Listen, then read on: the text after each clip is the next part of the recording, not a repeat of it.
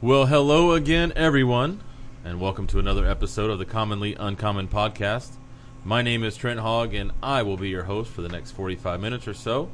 I appreciate you tuning in, and I hope everyone is having a fantastic week. My guest today is Vinny Parisi. He hails from Palm Harbor, Florida, and is married to a wonderful lady from Australia. Her name is Christy, and together they own a local cafe called Kane's Cafe, which has been open for about two, three months now. In his spare time, Vinny is an educator in the Pinellas County School District, so when he's not selling these fantastic Aussie pies, sausage rolls, and donuts, he's dealing with the youth of the public education system. Fun times. Before getting an education, he was a world traveler and ended up in Italy playing baseball, and this is where I will welcome him to the show. Vinny, it is a pleasure to have you on. Thanks for joining me. So, how in the world did you end up in Italy playing baseball? Well, thanks for having me on, uh, Trent. Uh, that's a great question. Um, so after college, I grew up here in Pinellas County. Uh, went to Countryside High School, and then I went and furthered my career as a collegiate athlete, HCC, Hillsborough Community College in Tampa, and then transferred to USF. And uh, while I was finishing my degree at USF, I found out about the Australian Baseball League while I was coaching back at Hillsborough Community College and I still had passion to play and uh, love for the game, a little bit of talent left, and um, had a kid that came out and was just kind of throwing a bullpen, and he said that he's going to go and play in the Italian baseball league, and I'm like, Italians play baseball, and then I'm like, he's like, yeah, and I'm like, well, I'm Italian. He's like, you should go. They they need catchers, and I was like, Italian. Would it be so I'm like an eighth Italian. I'm going to be honest with you. My grandfather was 100% Italian, even though to the day he died, he said he was an Albanian. He's from Albania, and and then uh, and then so he's 100% Sicilian. He came over and then married a woman, my grandmother, who was zero Italian. So that made my dad half Italian, and then my dad married uh, a woman that was zero Italian. So that makes me. Oh wait, I'm a quarter Italian. Quarter? So I got that going for me. nice?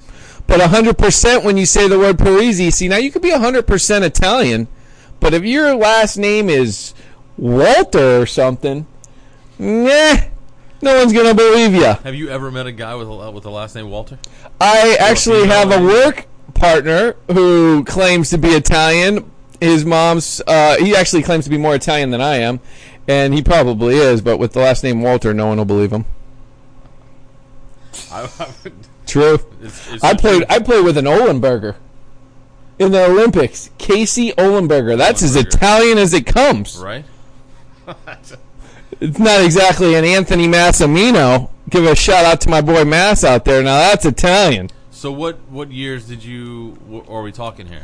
So uh, graduated USF in 01, and I was uh, shipped off to Parma, Italy in 02.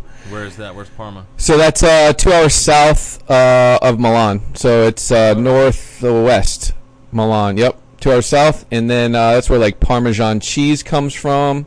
That's where prosciutto is is out of. There's a Barilla factory. So when you go and get some spaghetti in the in the uh, grocery store, you'll see Barilla. That's where the Barilla factory is. And actually, there was a big major smart car factory there too.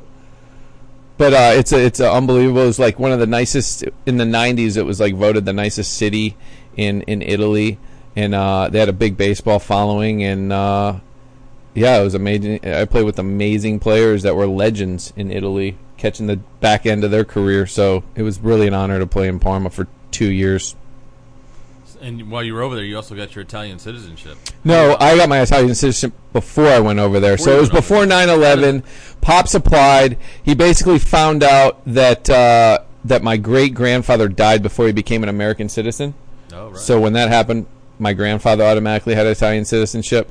My dad, my mom, my sisters, my brother, and myself, no doubt. just like that. And then after 9/11, it's been a little bit more more difficult for for people to get it, but they're still, you know, So jumping that through all hoops. comes from a family thing. Yep. You can thing. trace your long as you're ancestors there, you back. Your, wow, man, that's yeah. pretty cool. Dude. So yeah, it was an honor. I mean, it was you know to be able to hold two passports and play for you know a country that you know your ancestors grew up in, and you know Italian Italians have a lot of pride, Right. and uh, to be you know born in America, but to be able to trace my roots back to Italy and to you know play for a country and and be able to you know be embraced by that culture and you know treated as one of their own. It was it was really an honor. Growing up, did you ever go over there? Never grew up over. You know, we always ask Grandpa, "Why don't you want to go over there?" And he's like, "If my ancestor, if my ancestors left there, why would I want to go back? They must have left for a reason." Right. So he had no desire. My dad had no desire, and then I ended up uh, getting my citizenship. And before you know it, you know,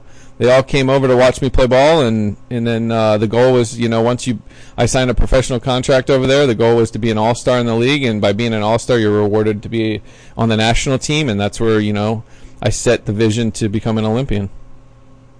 I want to get to the Olympian part too, but did you get a chance to travel, like where when you were in Italy? I mean, was that just did you play the communities around there, or did you go out country? How does that all work?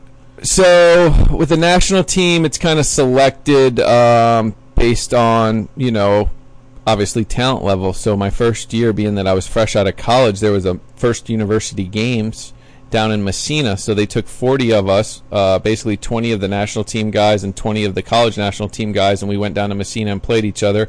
That was selected based on um, you know, your talent level, a lot of politics. You know, a lot of the reason I signed with Parma, they, you know, our second baseman was the vice president of the league, our number two pitcher, and our starting second baseman. So like that was a huge thing, knowing that I had pull being in a in, in the in there. So if I was halfway decent, I was already playing with the guy that was going to be making a lot of the decisions, and then. Um, and then from there, you know, it was time to show out, and uh, and from there, I was selected to the college national team, and we played two weeks down in Messina against some of the best, you know, player, you know, college players in the nation, current big leaguers. Uh, Dustin Pedroia was on that team, Matt Garco, Rickie Weeks, uh, Aaron Hill.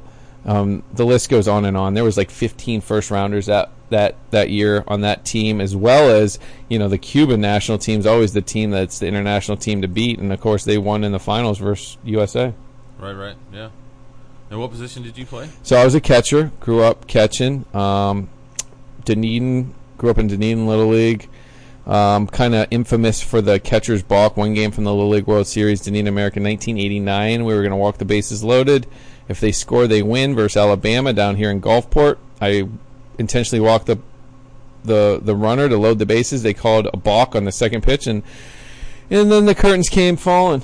And it was that was a, a life lesson um, that life's not fair, and neither is the game of baseball. So it was at an early age that you learn that, and uh, and you know it's not whether you fall, you whether you get back up. And I was really honored to be, um, you know, one of the last guys to continue to be able to play the game of baseball from that team, being that most people would have quit or, you know, just thrown in the towel. So, what was your decision-making process to to actually go and travel the world like that, or at least to, to wind up in Italy, and then obviously you went to Australia and everything else, like you said earlier. But I mean, what's the decision-making process for that? I mean, you're leaving the United States, where I'm assuming you would, you know, you're comfortable and you're home, and then to go over there. Well, uh, my senior year, so I went to USF. I walked on my junior year. I loved Tampa. I didn't have any scholarships. wasn't the greatest student, and I told uh, you know Eddie Cardieri at the time at USF that I'm going to come here and I'm going to beat out your catchers. And that junior year, I, my redshirt junior year, I, I, I did, and then uh, and then my senior year, I came back to return, and uh, I ended up getting released out of fall for one reason or another. He said it was Title IX, but it was really just over recruiting and other guys that were on scholarship made the grade. So when one door closes, another door opens. At that point, my life was pretty much gonna, you know, ending because you know you're playing baseball your entire life, and now you you're you're you're done. You're basically done, and then you realize, holy cow, you know, if you still have passion and vision and work ethic to, to do something, you know, doors tend to open up. And if it wasn't for that, I don't think I've ever thanked Eddie Cardieri. So if you're out there, run into a ton of people that know Eddie. Um, he's a Pinellas County guy too, and he's been coach. He coached for 16 years with USF Plus, and um, at the time you're bitter. You know, you're bitter because you know the way it went down. But now as a coach, you, you know it's kind of funny because I've had the same issues with other players that I had to cut different circumstances, but you know, as a coach, it's never an easy decision, and um, as a player, you know, you just gotta if you if you truly believe that uh, that you you know you have the skills. You just keep working at it, and you don't stop playing until someone takes the jersey off and tells you you can't play anymore. And that's basically what happened. But sports have changed so much over the years since you and I played. You know, I was I was big into golf. I played soccer, basketball, those kinds of things, and some. I mean, some of the you know high school and college. You know, it's cutthroat and everything else, but you know the the, the little kids coming up, and you hear the whole phrase of everybody gets a trophy and everything else. You know, that's just I don't know. I did, I've never when we lost in any kind of team sport that I played, we just lost, man. You just learned how to lose, you know, and I think that's a that's a very valuable life lesson, um, especially when you get out in the world, you get into school, and you know, the, the educational realm that you and I have been in. I mean, you fall on your ass, man. You know, and and and it's the learning, like you said a minute ago, is the getting back up. If you don't learn how to get back up and keep fighting, what are you doing? Yeah, like I said, I'm fortunate to be able to learn uh, a lot of life's toughest lessons through the game of baseball. Um, you know, I didn't have a dad that you know could pull and get me drafted or get me in this scholarship or that scholarship. Um, he definitely helped me out, you know, in other ways. Definitely helped me with my citizenship. Definitely helped me, you know, making sure like you know I he worked with me growing up. Um, fortunately for me, I was surrounded by such talented players. Pinellas County in the 90s, Sarasota in the 90s. I mean, we still have talent here, but the plethora of talent back then, you know, I wasn't the biggest guy, but I was surrounded by just unbelievable athletes and it was sink or swim. Whereas this day and age, I think those unbelievable athletes are a lot more fewer and far between. Sure, so the yeah. development's not there on a grander scale, and so. Um, you know, when you're comparing your talent to the people around you, you might think you're a lot better than you are because, you know, you're the big fish in the small pond. Whereas, you know, there was a lot of big fish in in the pond around here and so guys like me, you were to either sink or swim real quick, so you adapted real quick, and so I'm very fortunate for the fact that I was able to play against such high caliber players at a young age, and I definitely attribute my later success because of that. So now I want to get into the, the Olympics and the World Cup aspect of when you did that. What led up to you getting into the Olympics? Um, so from the college national team, I had a great year. I ended up getting traded. Uh, I didn't really get much of an opportunity. I was sent behind a former big leaguer, Sean Mulligan. If anyone's ever played with that guy, um, I mean, he was a hell of a ball player. He ended up playing with the '96 San Diego Padres. He was like the bullpen catcher, but the kid was a stud. And then he ended up getting released for some reason, not because of his talent, just because of something else. And then uh, and then they picked up uh, a guy by the name of Gavin Edmondson, and uh, he was a hell of a ball player as well. Former, I think he was Olympian as well with Australia.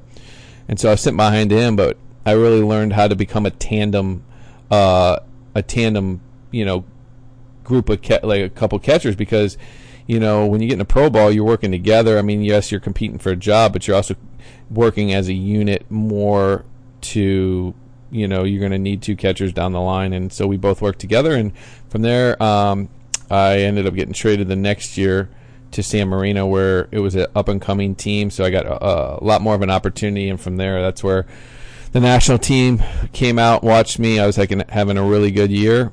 And, uh, and from there, that year was 90, uh, 03, so that was Olympic, European Championship Olympic qualifier in Amsterdam. And uh, there was no bigger stage to get thrown on the national team than that because everything was on the line. And um, in going in, you know, as the starting catcher, you know, earning my stripes, I earned my I, I my chops, and and thrown into the Lions Den, playing with a unbelievable group of guys. I'd say half of the team was American Italians like myself, or Venezuelan, Dominican Italians, and then the rest, the other group of Italians, were in their prime as well. Some of the guys that are um, just getting out of playing in the Italian league right now. Claudio Liverziani and Mariano Carini and um, Giovanni Pantaleone. I mean, uh, it was just an unbelievable team. So, yeah, we went. We we beat uh, we beat Holland in Holland, and uh, we went and advanced to uh, the Olympics. So it was it was a huge, huge tournament, and uh, to be able to go into Amsterdam and Holland, Harlem, Haarlem, Holland, and, and beat them at their place uh, to go to the Olympics was was something I'll never forget. And then uh, they we segued that into the 2003 World Cup, Cuba, and so there's another huge stage when you can go to Cuba and play in front of 20,000 screaming Cubans, and they're so passionate about their their baseball and, and the level that the Cubans play at in and to go to a, a, communist country like that and to see poverty and to be at the top of your game and, and see that these people who have nothing in in to see them working on a field and, and playing for just strictly the love of the game um, and at the level they are it's just it's it was just pretty awe I was in I was in awe and I mean what does that do for your perspective? it kind of Coming from America, going to be able to go to Italy, you're traveling, you know, to different places you're playing. You not that you don't have passion for the game because obviously you, you did and you still do, but what does that do for your perspective seeing that kind of a country? Well, you know, you it, it's it's so much coming at you because then you're you know you're playing professional ball, you're getting paid, and you see these guys that are way more talented, like in, the Cubans, that are playing for nothing. Yet they're gods. They're they're they're put on a pedestal, but at the end of the day, they're getting fifty bucks a month. They can't get out of their country. They're living in poverty. You know, they have to escape this this this, and then you get guys on the side. You know, you're out in practice, and you got guys just hitting off the tee that are literally coming from nothing, like no hopes, and all they have is the hope to be able to play in the industrial league in Cuba.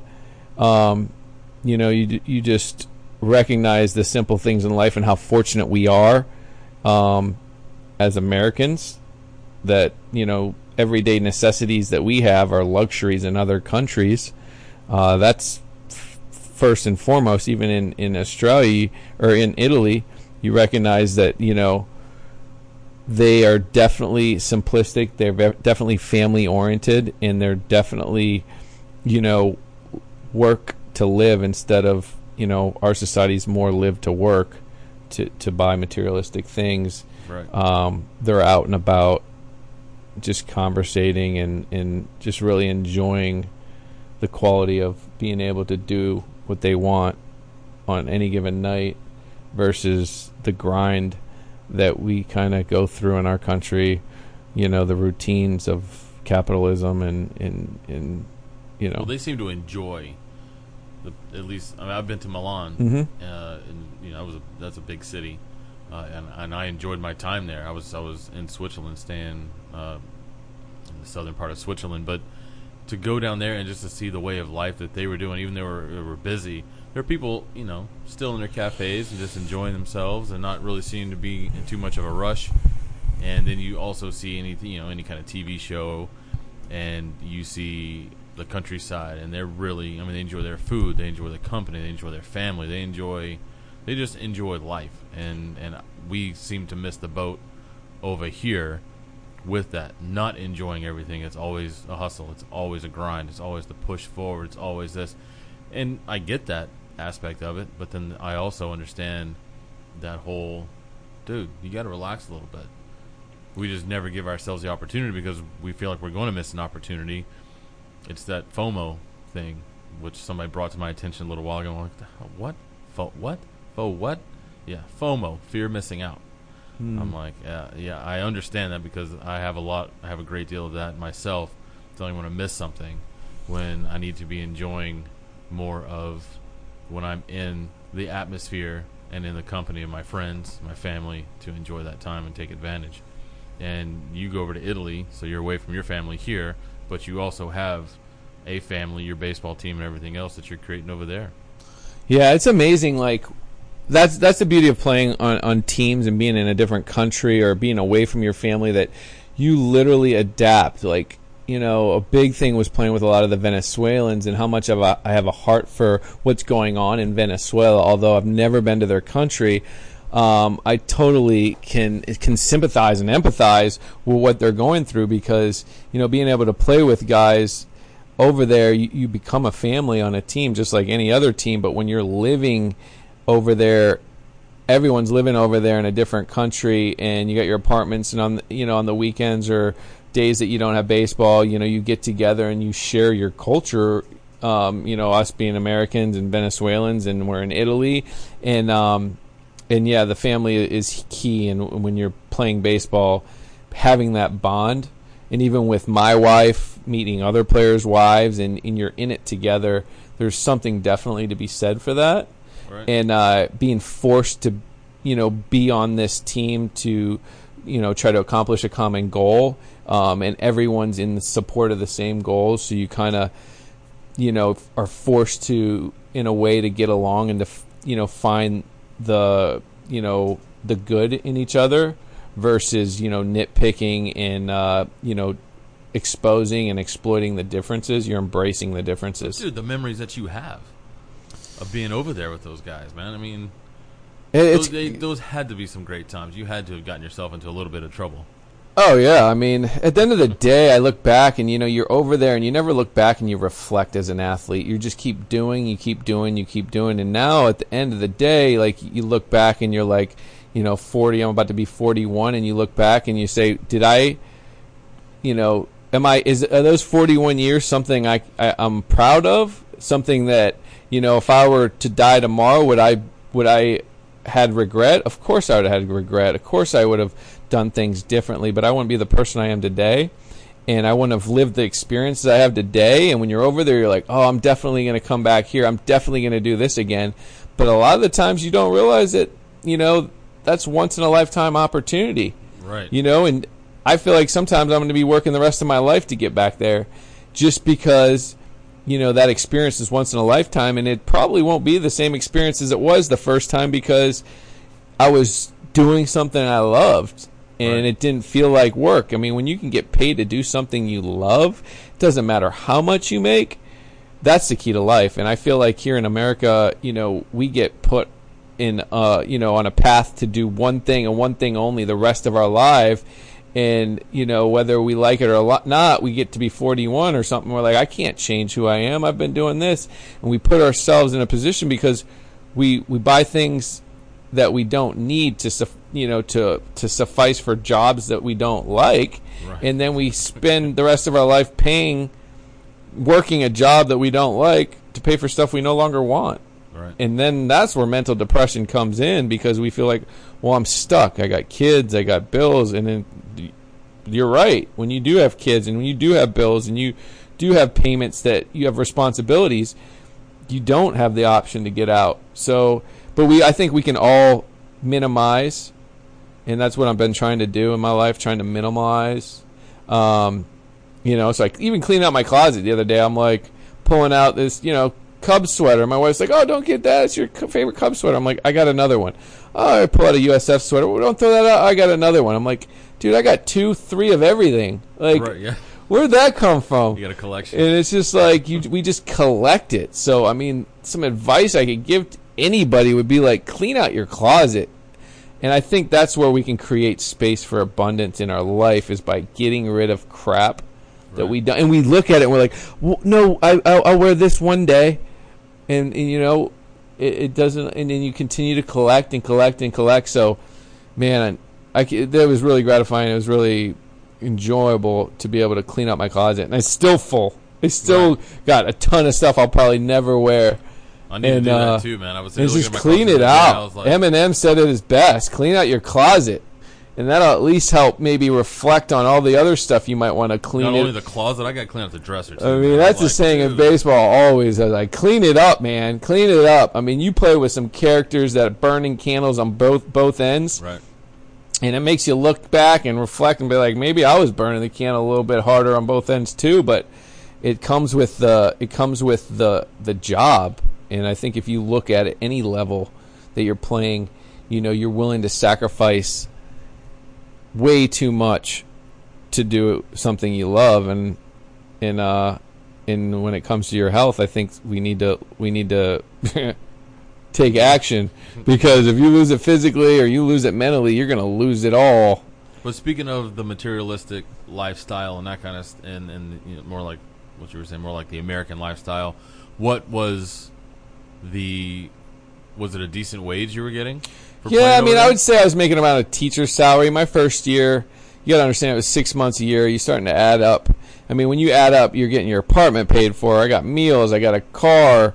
You know, you play on the national team. That's double dipping. You got um. By the time I only made like thousand US my first year, and I was making four thousand euro, which is about fifty five hundred US my last wow. couple of seasons. So it's about you know thirty grand. You know between five six months. You're on the national team seven, but it was the lifestyle. I mean, I had I had no bills, and I that was the the key. It was like I owned nothing, but I felt like I owned everything because I didn't have bills, and I was doing what I wanted when I wanted. I didn't have to work in the off season, although I'd pick up odd end jobs. I'm living in Italy six months a year. I'm living in America in Tampa Bay three months a year, and I'm living in down in Australia where I met my wife in Italy.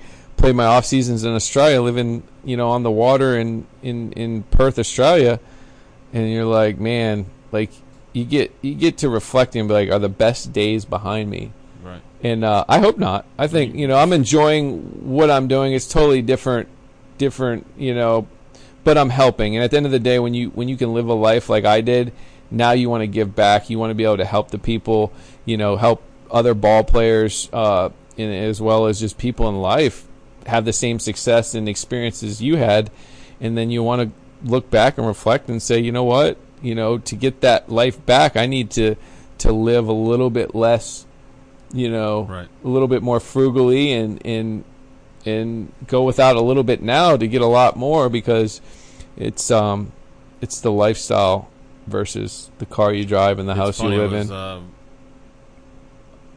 earlier today, I was talking with my son, and you know, I tried to get him more into. I was talking with one of my guests yesterday about uh, he has two daughters, and we were talking about entrepreneurship and trying to get the kids involved in that kind of stuff. And you know, I, I talked to my my son about entrepreneurship, making money. Yep, there he is. And um, it, it, earlier today, he was like, you know, talking about something with, to the effect of being a multimillionaire. You know, why you want to be a multimillionaire. My uh, how he perceives it, and it's not that I don't. I do. I won't lie about that.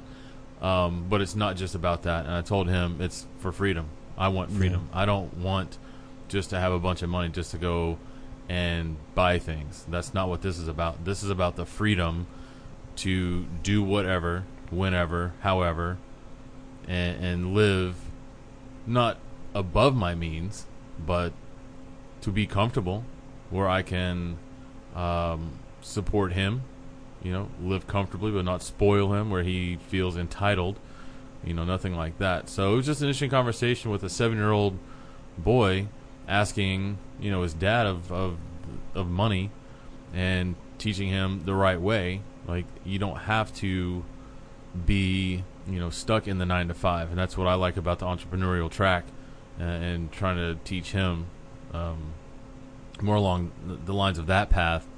Is is do whatever you want to, make yourself happy, live the life, you know, live Vinny's life that you had, you know, over in, in Italy. It's like you you making a teacher's salary, which all in all, as we you know we've joked before, is not much, but you you were living the dream, you know. you, know, certainly. you, you were traveling, you were in Italy, then you wind up in Australia, you know, come back to the U.S. and all. I mean, that's for most people that is most definitely living the dream, and you were by no means a multimillionaire, you know. I think it gets back to doing what you love, what doing what makes you happy.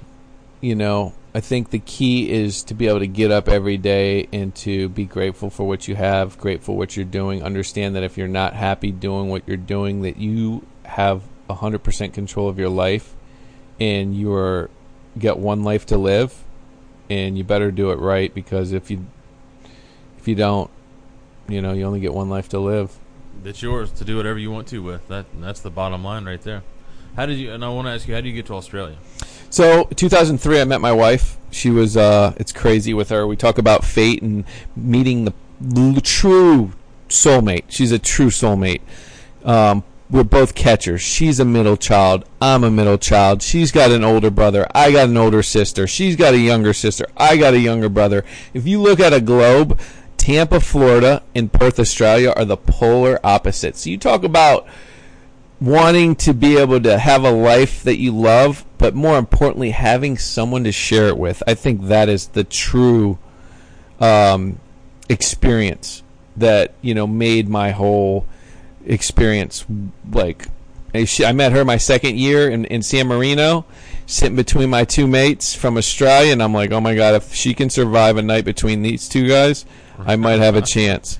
Right, And uh, luckily she did, and uh, we we we just kicked it off. It was amazing. And uh, the year before, I played with Australians, and um, my dad's like, get to know them because their summer is our winter. You can go play winter ball over there. So I got to know them. I got my I got that sorted, and I ended up in 2002. I was living right by my wife, and uh, I never met her in Perth. And then uh, I overstayed my visa, so I was banned from their country for three years. Get out And literally two months later, I met my wife. I had a flight to go back to Australia, which I couldn't take because I was banned from the country.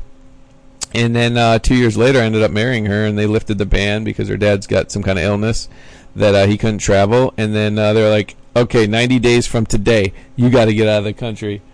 And so I'm like, "Yeah, yeah, I got it, I got it, I got it this time, I got it this time." And now, um, but yeah, non, non-criminal activity. non-criminal. Just overstaying my visa. I was about to leave on my Italian. I came in my American. I was about to leave, and then my buddy Tonky was like, "Nah, don't do that, mate.